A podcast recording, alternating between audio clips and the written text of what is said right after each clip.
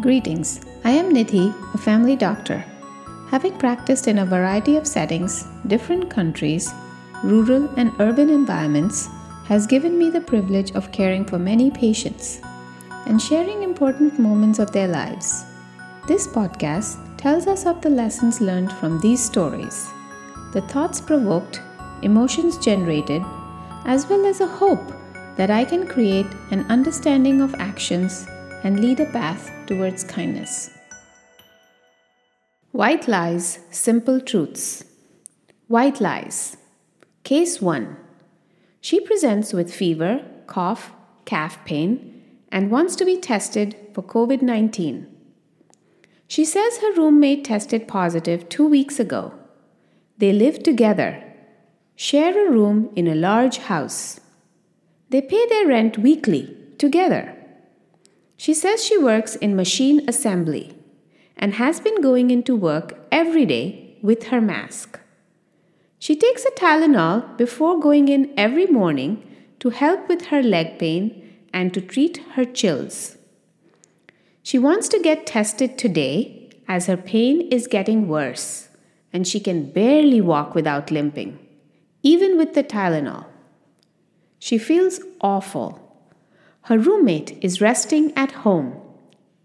If she tests positive and has to stay out of work for more than two days, she needs a note.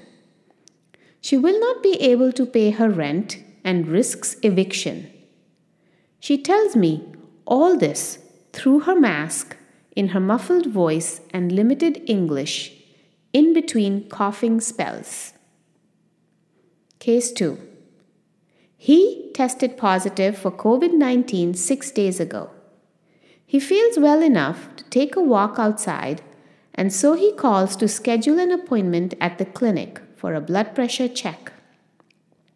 When he drives up, the nurse notices the positive test on his medical record, dons her PPE, meets him in his car, and reviews his symptoms.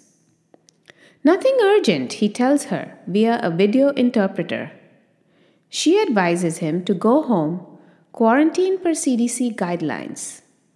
She gives him all the standard advice, as well as reviews warning signs and when to go to the emergency department.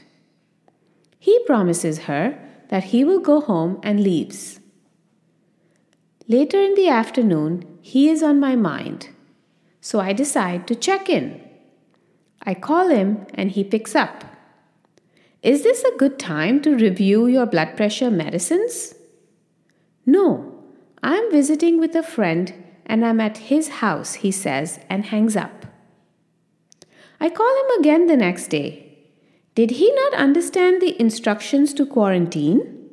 Why did he expose his friend? I was wearing my mask. I am feeling much better. I was six feet away from him and I cannot stay for another day alone in my small apartment. I have lost my TV and internet as I cannot afford Wi Fi anymore. I am lonely. The walls are closing in on me. I need to meet people. Case 3 The Daily Attestation. Many of us need to do this before we start work a good way of monitoring symptoms. Many schools, universities, and workplaces require this every day. A mass email and a response before you come into work or go into school. This sifts out the symptomatic for more testing and possibly quarantining. Did you do this today? I check in with my coworker as I fill out my form. Yes, even before my coffee, she responds with a smile. However, she adds guiltily, I can never respond correctly to all these questions.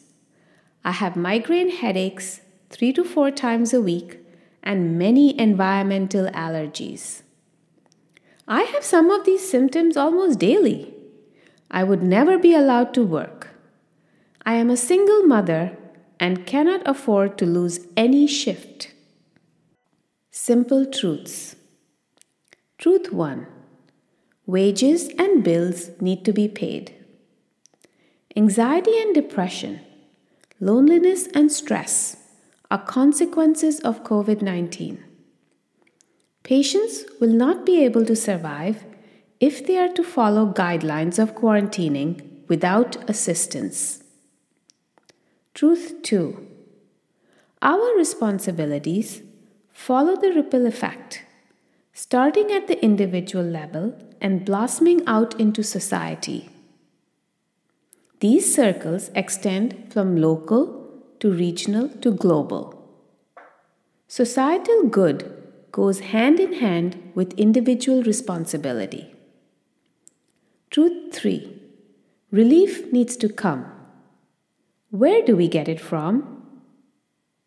The vaccine shines like a light at the end of a long, dark tunnel.